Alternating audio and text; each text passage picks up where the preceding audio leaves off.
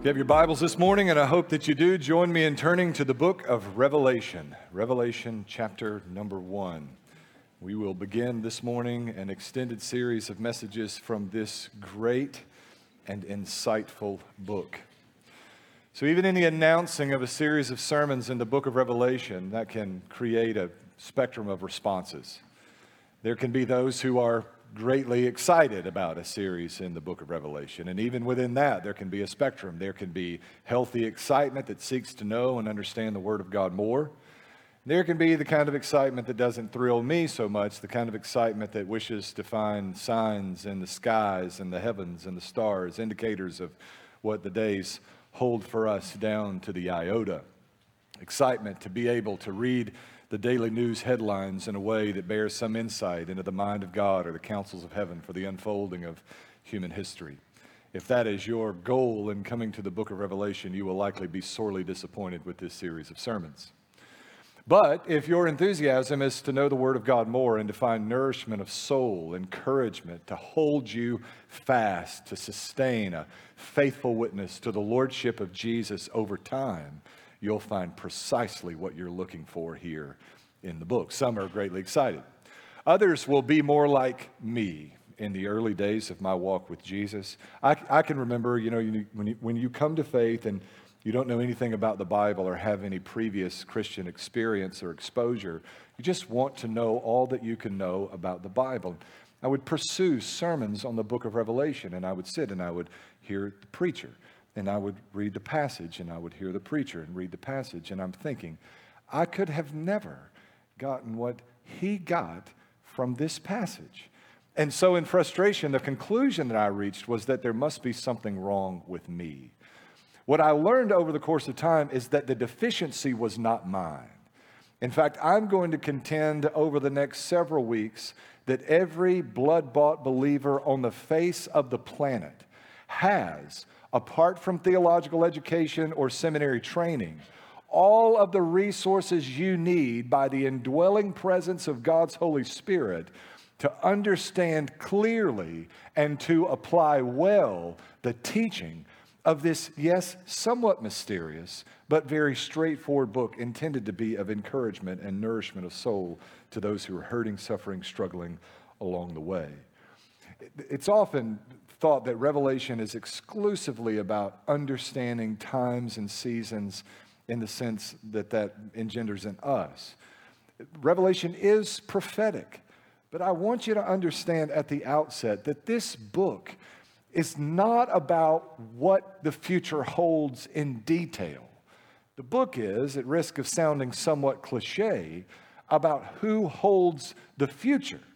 And his name is Jesus. In fact, the revelation is not of the future. The revelation is of Jesus Christ. We find this even in verse 1 of our passage. The book itself bears a structure. There's a literary structure about Revelation that points us down to this central verse. In other words, there's a single verse in the book of Revelation that is the summary statement for the whole book. And this is not just the pastor picked a verse that summarizes what he wants to say. The book itself attests to, we could sit down and with pencil and paper in hand, I could demonstrate exegetically how John is pointing to Revelation chapter 11 and verse number 15 as the centerpiece of the book itself. This is what that verse says. The seventh angel blew his trumpet and there were loud voices in heaven saying, The kingdom of the world has become the kingdom of our Lord and of his Christ, and he shall reign forever and ever. This is the message of Revelation. This is the theological message that the kingdoms of this world have become the kingdom of our God and his Son Jesus Christ, and he will reign forever and ever. Now, every book in the Bible, Revelation and the other 65, have each book has its own theological message and then a practical application that stands alongside that theological message. This is the theological message in chapter 15, or verse 15 of chapter 11, rather. But the practical message that stands alongside the theological message is that you and I but first the churches of Asia Minor would persevere in the faith, that we would be faithful witnesses to the reality that Jesus Christ is Lord, even when there's great opposition. The great invitation, the strong invitation of Revelation, is that believers in Jesus would continue believing the message of the gospel. And in doing so, find strength of constitution, cementing their spine, standing firm, and insisting, even in the face of persecution and the prospect of death, that Jesus, not Caesar, is Lord. Revelation 1, beginning in verse number 1. If you found your way there, join me in standing out of respect and honor for the reading of God's word. John, the beloved disciple, the friend of Jesus, the apostle we know from the Gospel of John, writing under the inspiration of God's Holy Spirit, records beginning in verse 1 the revelation of Jesus Christ, that God gave him to show his slaves what must quickly take place. He sent it and signified it through his angel to his slave John, who testified to God's word and to the testimony about Jesus Christ in all he saw. The one who reads this is blessed, and those who hear the words of this prophecy and keep what is written in it are blessed because the time is near. John, to the seven churches in Asia, grace and peace to you from the one who is, who was, and who is coming, from the seven spirits before his throne, and from Jesus Christ, the faithful witness, the firstborn from the dead, and the ruler of the kings of the earth.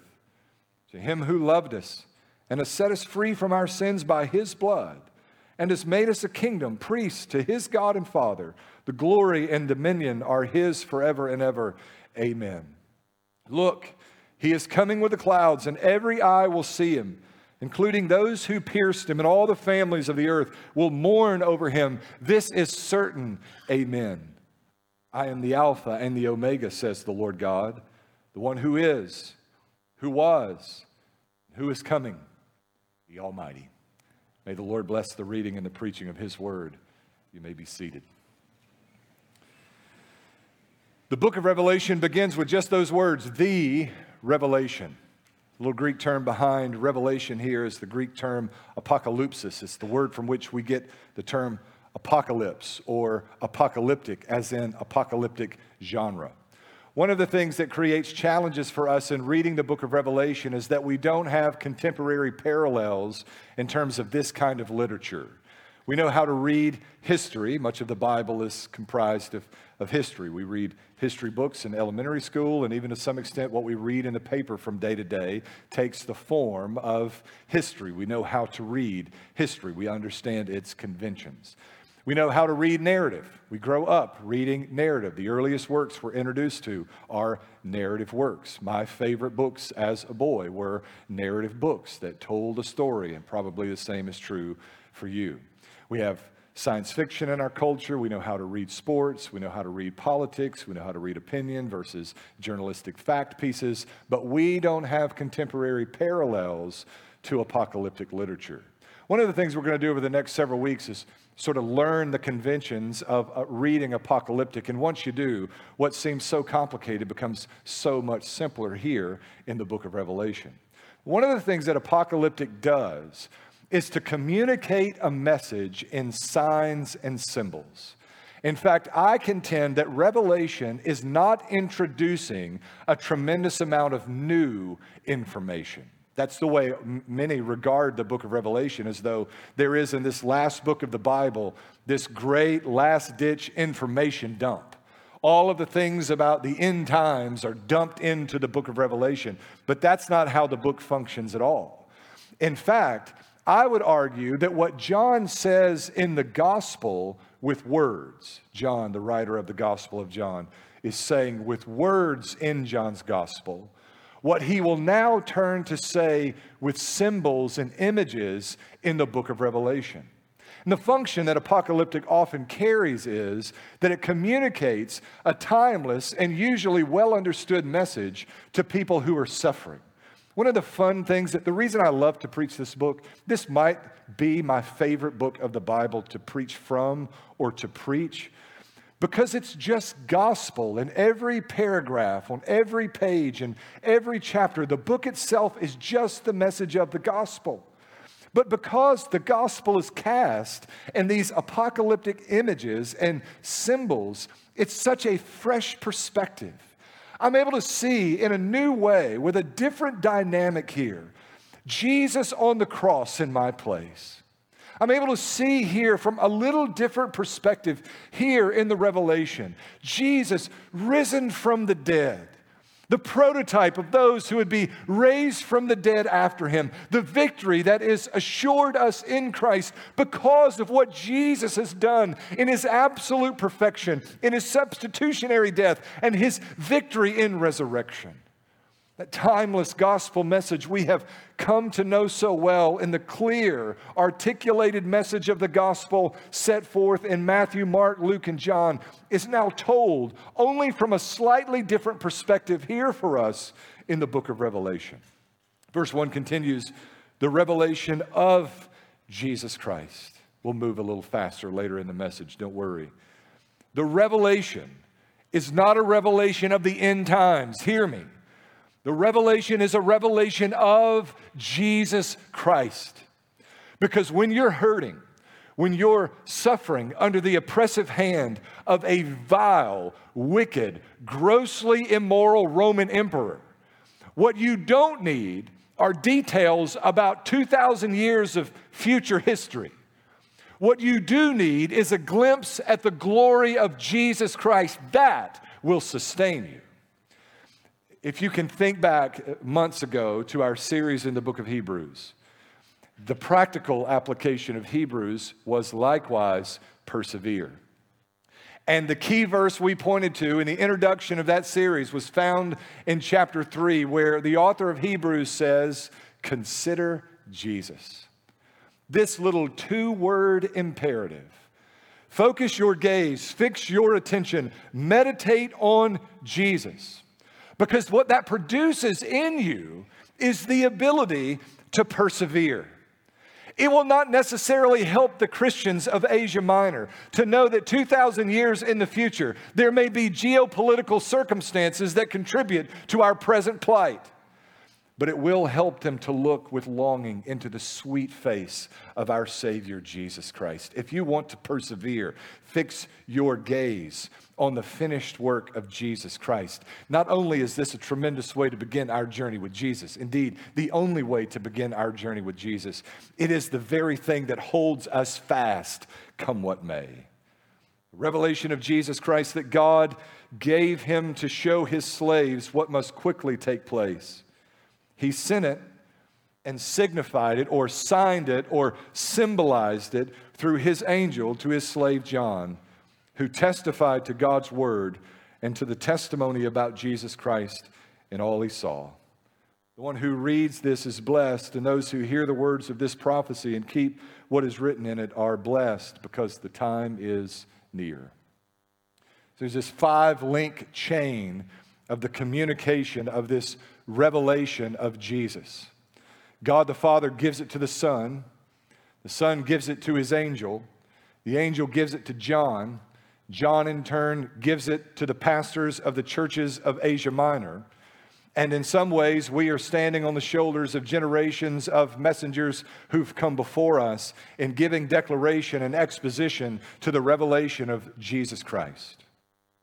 Verse 3 points out the one who reads this is blessed, and those who hear the words of this prophecy and keep what is written in it are likewise blessed.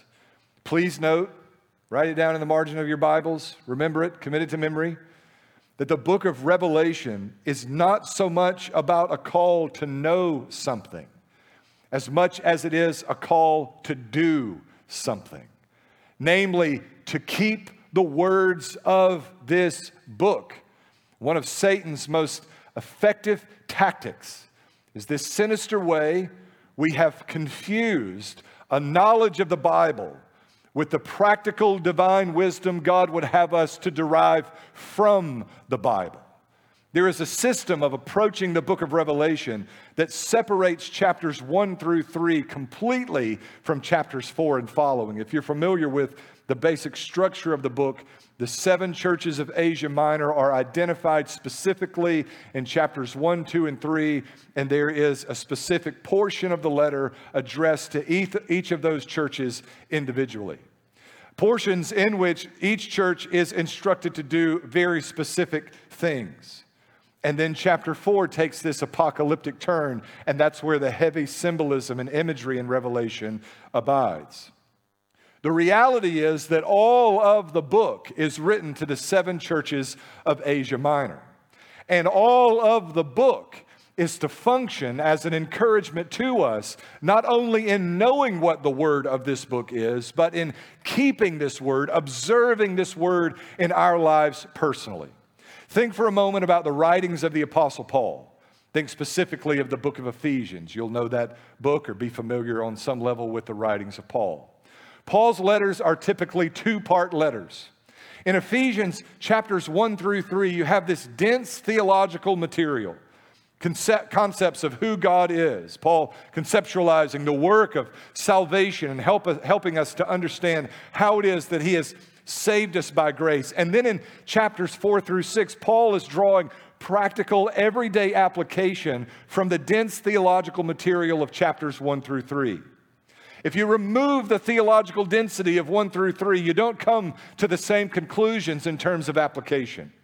And if you, if you keep the application and you throw the theology out the window, or on the reverse, you keep the theology and throw the application out the window, you're in no better shape than otherwise. These are working in tandem. In the first three chapters of Ephesians, Paul is answering the why, and then he's telling us the what in chapters four through six. In John's revelation, he gives us the what in chapters 1 through 3, and then he tells us the why in chapters 4 through 22.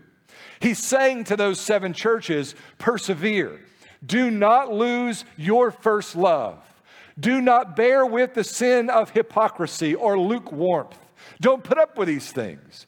Rather, faithfully testify to the truth of the gospel. And then he gives the why in, in chapters 4 through 22 because Jesus Christ is Lord. That's why.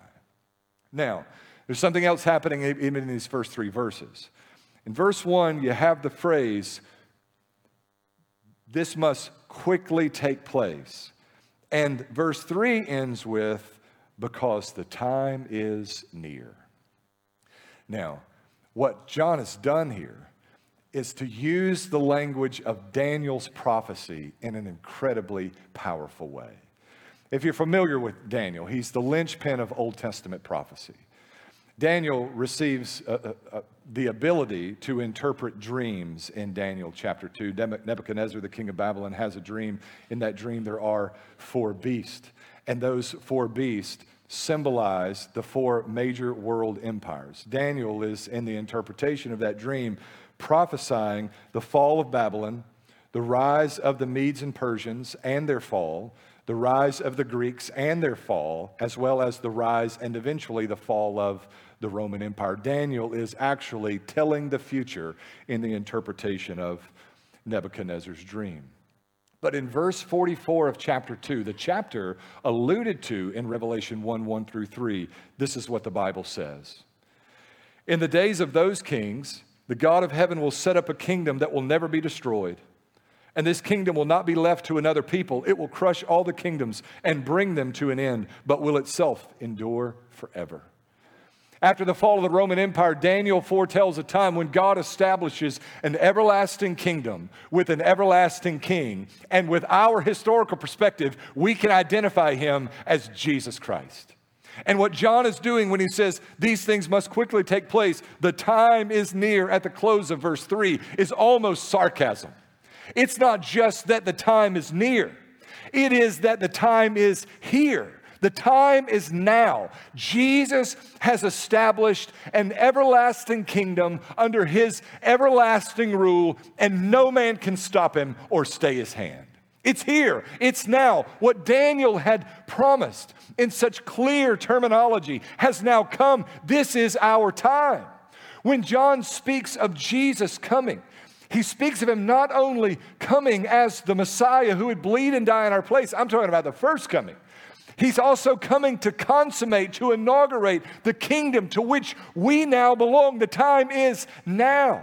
From the very beginning of the life of Jesus, the kingdom is here, the kingdom is now. We have a foretaste of what the fullness of that kingdom will look like, and that we have been liberated from all our sins. Surely it is coming in its fullness at the return of Jesus, but we needn't wait for the kingdom. It is now, it is today. John says it is near, and I would add, it is even here. Verse 4, John says, to the seven churches in Asia. There are seven literal historical churches that are addressed in the book of Revelation. One, one of the things that I find fascinating about the way some read the book of Revelation is that all of the interpretive abilities we have for other books of the Bible tend to go out the window. We read Revelation the same way we would read Ephesians, bearing in mind that Paul is the author, the city of Ephesus is the recipient, the church in Ephesus. The same is true of Revelation. John is the author, and the churches of Asia Minor are the recipient. This book had to mean something to its historical audience before it can mean anything to me or to you. That's what Bible interpretation is about. Now, when I hear the sillier things drawn out of Revelation, like the mark of the beast is a vaccine, or the mark of the beast is an iPhone, or the mark of the beast is a social security number or any of the more recent iterations of the mark of the beast. Or the locust, as they're depicted in those apocalyptic passages, are Apache and Black Hawk helicopters. And we have Russia and China, and they're moving around and doing. The reason that I know that those are foolish conclusions and have nothing whatsoever to do with the teaching of this book is that those ideas, those concepts, those images never entered the mind of the Apostle John, nor were they of any interest whatsoever to the churches of Asia Minor. What they needed was a word that would sustain their soul as their brothers died as martyrs for the gospel of Jesus Christ. And I cannot be convinced, nor will I ever be convinced, that they had any interest whatsoever in the geopolitical situation of the 21st century. The seven literal churches in Asia Minor. Now, seven, the number seven, is symbolic in biblical literature, especially in apocalyptic literature. So, the way these churches in Asia Minor are framed here in apocalyptic terminology come to represent all of the churches of Asia Minor. In other words, it's not just First Baptist Philadelphia and First Baptist Ephesus and First Baptist Laodicea. It's all of the churches of those regions. One of the complexities in understanding this is just the way we envision church as an institution in a Western culture. All of the churches are captured by this language of the seven churches in Asia Minor. So, so the number seven is always symbolized fullness from the very beginning of the Bible. In Genesis 1 and 2, God creates the world as we know it in six days, and on the seventh day, He rests. That seventh day comes to be symbolic of fullness. That seven day period is fixed as a term of, of a week, it comes to represent fullness, and the same is true here as well. To the seven churches in Asia, grace and peace to you from the one who is, who was, and who is coming now look down to verse 8, where Jesus says, I am the Alpha and the Omega, says the Lord God, the one who is, and who was, and who is coming, the Almighty. So, this is the prologue of Revelation. This is the introduction of Revelation, verses 4 through 8. And it's bracketed by the idea that, that Jesus is, was, and is coming. Each of those statements about the person of Jesus echoes the language of Exodus chapter 3. In Exodus chapter 3, Moses is out on the wilderness and he observes at some distance a bush that is burning and is not consumed. And he says to himself, the Bible says, a very understated verse, I must turn aside and see what this is all about. That's almost verbatim what Moses says in Exodus chapter 3. He approaches the burning bush, and there at the burning bush, God commissions Moses to go and to lead his people Israel out of their Egyptian bondage and into the promised land. Moses, in his reluctance, says, God, when, when I go and tell them that you've commissioned me, who, who will I tell them sent me? And for the first time in biblical history, God identifies himself beyond the moniker of the God of Abraham and Isaac and Jacob, beyond the more generic God or Elohim in the Hebrew Bible. He says, You tell them that I am sent you. The very name itself is mysterious, it speaks to self existence.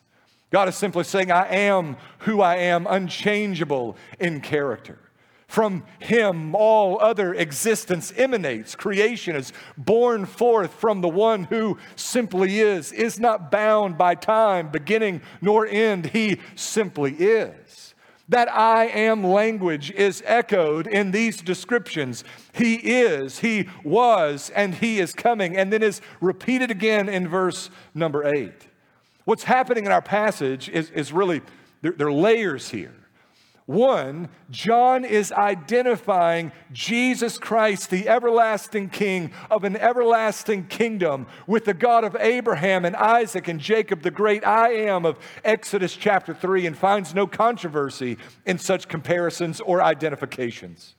Indeed, Jesus has been given the name which is above every name, that on the last day every knee would bow and every tongue confess that Jesus Christ is Lord. But there's something even deeper than that. He's appealing, as he does consistently in Revelation, to these passages from the Old Testament that precede deliverance. What happens after Moses meets God at the burning bush? This disclosure that he is the I am.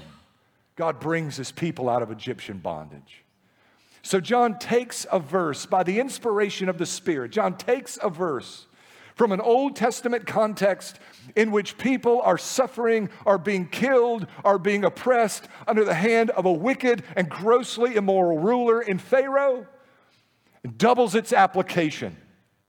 For those who are now suffering and being killed and being troubled by a grossly immoral Roman emperor. It is a reminder of God's history of deliverance that God is in the business of delivering his people and his business is good. He does it again and again and again and again. It occurred to me this week that, this is, in some ways, the appropriate cultural hour for preaching through Revelation because of how often Revelation appeals to Old Testament passages. I don't mean what you're likely to interpret me in, in meaning by that statement that this is the appropriate cultural hour. Everything right now in the entertainment industry is about drawing on your past experiences with entertainment and then recasting them now in order that you might be entertained by them, but that their message would communicate more powerfully because of your nostalgic remembrance of that mode of entertainment or type of entertainment from your past. Everything from Top Gun to Stranger Things is about appealing to your childhood experiences and entertainment because that speaks to us, right? There's a reason, parents, why you want your kids to enjoy the cartoons you enjoyed as a child. It's not just protecting them from indoctrination in some kind of way, although that's always a factor, right? You want to import into their childhood experience the sweet memories that you have of your own. There's a reason dads like to watch and the movies of their childhood and read the books of their childhood with their sons and moms with their daughters. We want to bring that experience to bear in them. John is doing exactly the same thing by these references to the Old Testament because there's a certain nostalgia, there's a power, there's a resonance with these references that communicates to his people, to his congregation, to his audience in powerful, powerful ways. The problem is 21st century audiences seldom have the kind of nostalgic attachment to the themes, images, and messages of the Old Testament that first century readers did. That's why we have preachers.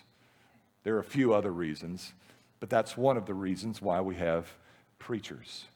The same way that God delivered the people of Israel in the Egyptian Exodus, so too will he deliver his people in the present generation. This is the message of John's thinly veiled reference.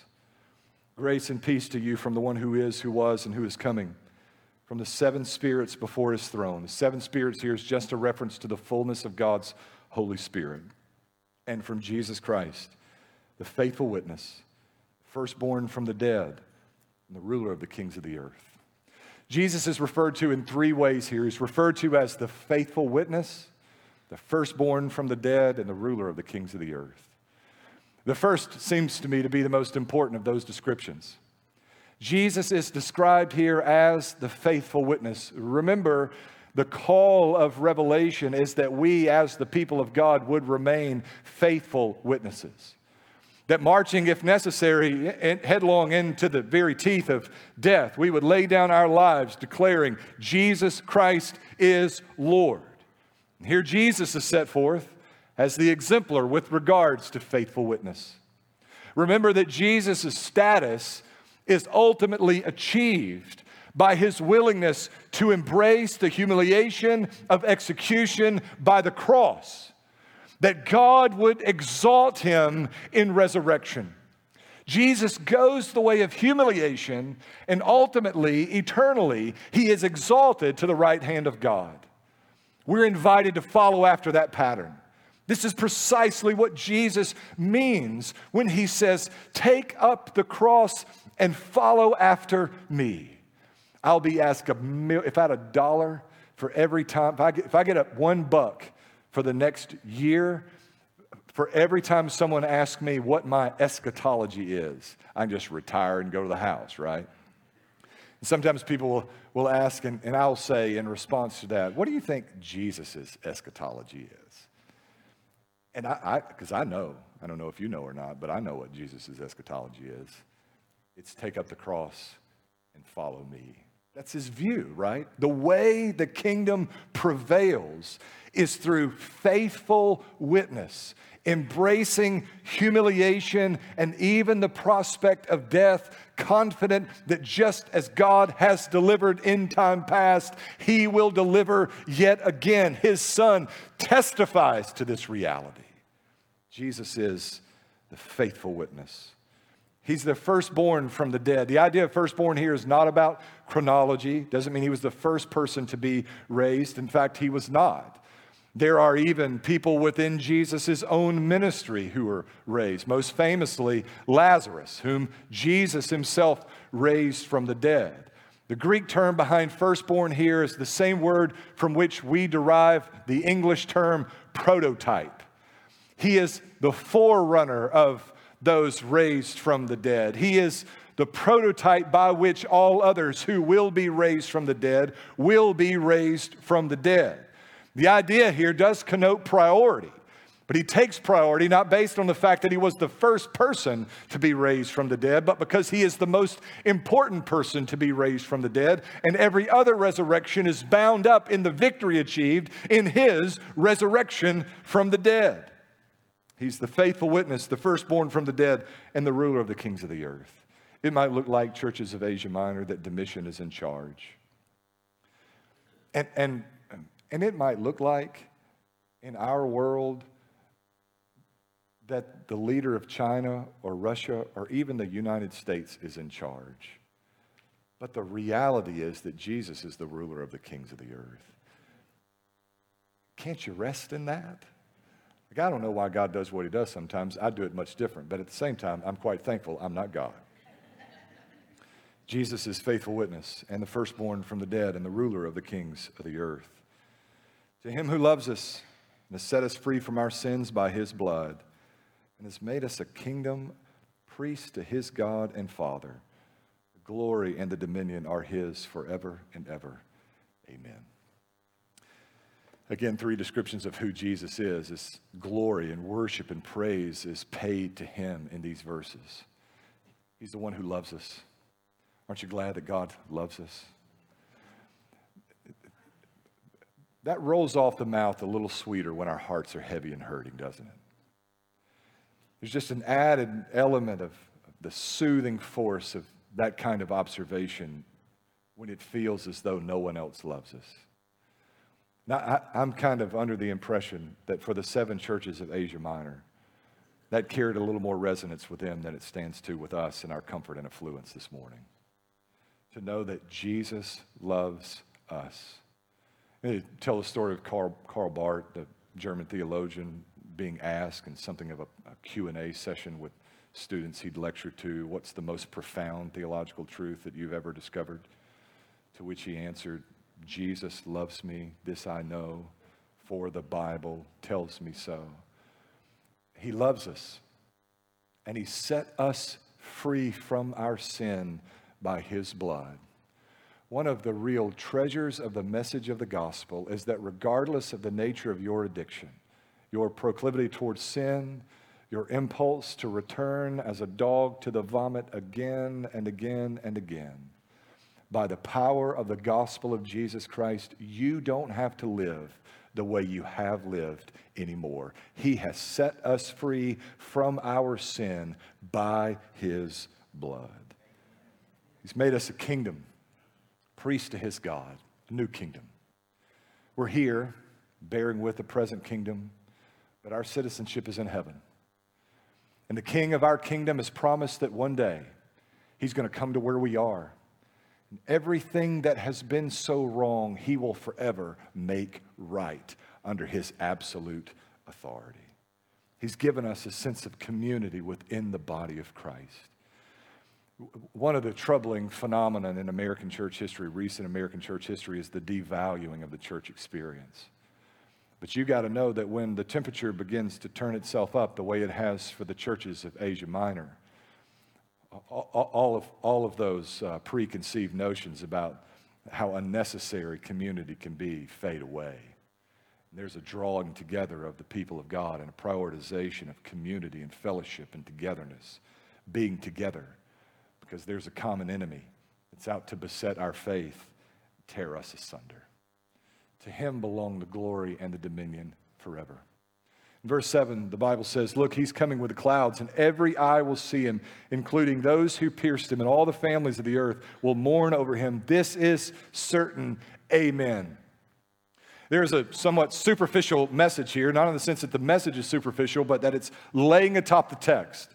It doesn't require a tremendous amount of exposition for you to see, appreciate, or understand what John is communicating here. It is quite simple. Jesus is coming with the clouds. Every eye will see him, even those who pierced him, and all the families of the earth will mourn in repentance and contrition that he is who he is, that they have conducted themselves even as they have. This is the message of Nahum, revisited again in a New Testament context. There is coming a day when Christ comes to cleanse and claim his church forever and to exact justice with absolute precision in all the earth.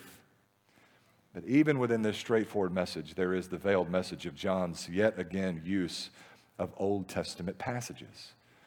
Sort of mashing together here quotations from three different Old Testament texts. What you read in verse 7 is a combination of Zechariah 12:10, Isaiah 19, and Daniel 7. Now, in Zechariah 12:10 and Isaiah 19, you, find references to Jesus that are very similar to what you, you may know from Isaiah 53. There in Zechariah and Isaiah, he is the suffering servant. He's not much like perhaps the ideas that you might have about a coming Messiah even now. He's uncomely in appearance. People are repelled.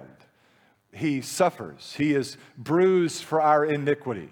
He carries our sin upon himself. There is the appearance of uncleanness as a result of his bearing our sin. He is a sufferer. He is a servant. He does not enjoy status. There is no privilege attached to his position, even as Messiah. He is, in every sense of the word, a suffering servant. That's the Messiah that Isaiah and Zechariah set forth in their prophecies. But in Daniel 7, also alluded to here in verse 7 of our text, he's the conquering king who subdues the kingdoms of this world and tramples his enemies underfoot. He is conqueror. Now, put yourself for just a moment, slide into the sandals of a believer 100 years before the birth of Jesus. How do you rectify this? How do you put this together in your mind? This is why I'm skeptical of those who speak with such confidence as to what the future holds in terms of the very details. There are some things we know confidently. Jesus is coming back. He will save the church forever, fully, and finally, and he will judge the wicked. That's about the extent of what we know. Jesus himself says he doesn't know the day or the hour, many of the ins and outs of how it will unfold. If Jesus doesn't know it, I'm quite confident you don't know it either. How, would you have understood this contrasting explanation of who the Messiah is going to be? Suffering servant? Conquering king? What John is doing here in the mashup of those three passages is reflecting back on Jesus as the suffering servant who dies on the cross in our place. He bears the scars of our sin.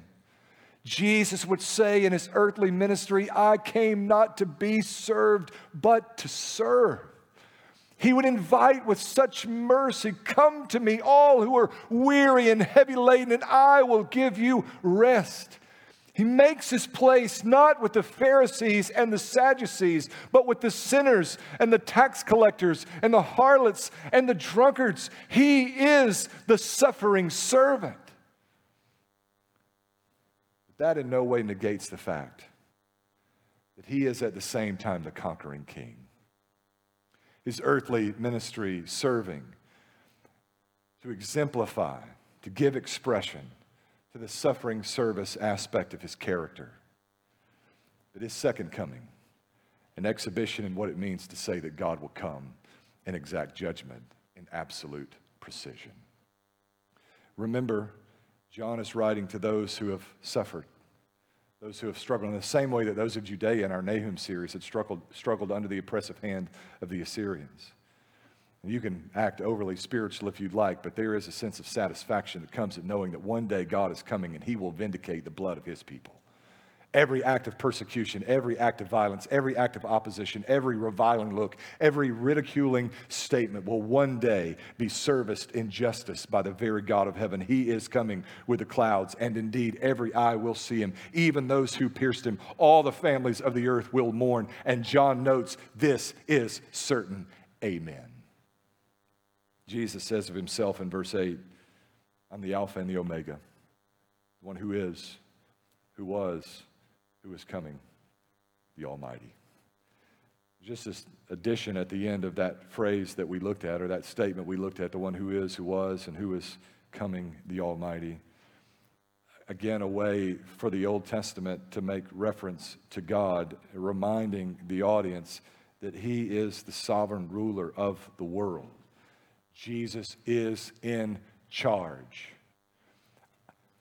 The faithful witness who is our Savior, is Lord and not Caesar. So, no matter what happens in your life, no matter how bad it gets for you, no matter how severe the threat might be, we are to take up the cross and follow after Jesus as faithful witnesses. One last word on Revelation, and we'll wrap up. One of the challenges with a book like Revelation completely removed from the mysterious nature of apocalyptic genre and symbols and images is the fact that it's written to people who are suffering, people who are being persecuted, and, uh, and none of us are. There may be some minor inconveniences in our experience, and certainly our culture is moving in a direction that would suggest a strong likelihood of persecution in the very near future, something well beyond the minor inconveniences to scenarios in which you can't get a job or keep a job and may even be endangered in certain segments of our country, in certain geographic locations of, of this nation. Be reminded that Jesus is in charge when those things unfold the way they do, but also take note that the book of Revelation has a word to say to an apathetic, indifferent, cold, and waxing, waxing cold and calloused church situation as well. What is addressed in chapters two and three of this book are established churches. Churches who have, in my terminology, institutionalized. You perhaps know what I intend by that. Churches that cease to be a movement for the advancement of the gospel and instead become self serving institutions, concerned rather with their comforts, their preservation, and even at times prosperity as opposed to kingdom advancement. The book of Revelation ought to serve to folks like that and churches like that to be a grab you by the collar moment and shake you from your slumber and say, Don't you know that Jesus is our faithful witness and we are to persevere after that pattern? The end is near, Christ is coming, He is Lord. Caesar, Caesar is not witness until the end, whether it means your death or no more than waking up from your apathetic sleep to tell someone about the goodness of the gospel in Jesus Christ. Our faithful witness is deserving of all praise, glory, and honor. And he's pleased to receive it as we declare his name in all the earth. Let's go to him in prayer. Father, thank you for your word, for its truth, and these moments to reflect on these initial verses of Revelation. Help us, Lord, to hide your word away in our heart that we might not sin against you. Help us to be faithful witnesses to the message of the gospel, to tell others of the goodness of our Savior Jesus, how he bled and died in our place on the cross, how he rose again on the third day, seated at the right hand of God now, and inviting us to trust and believe in him for salvation. Help us, Lord, to invite the world around us to taste and see that indeed he is good. We ask it in Jesus' name.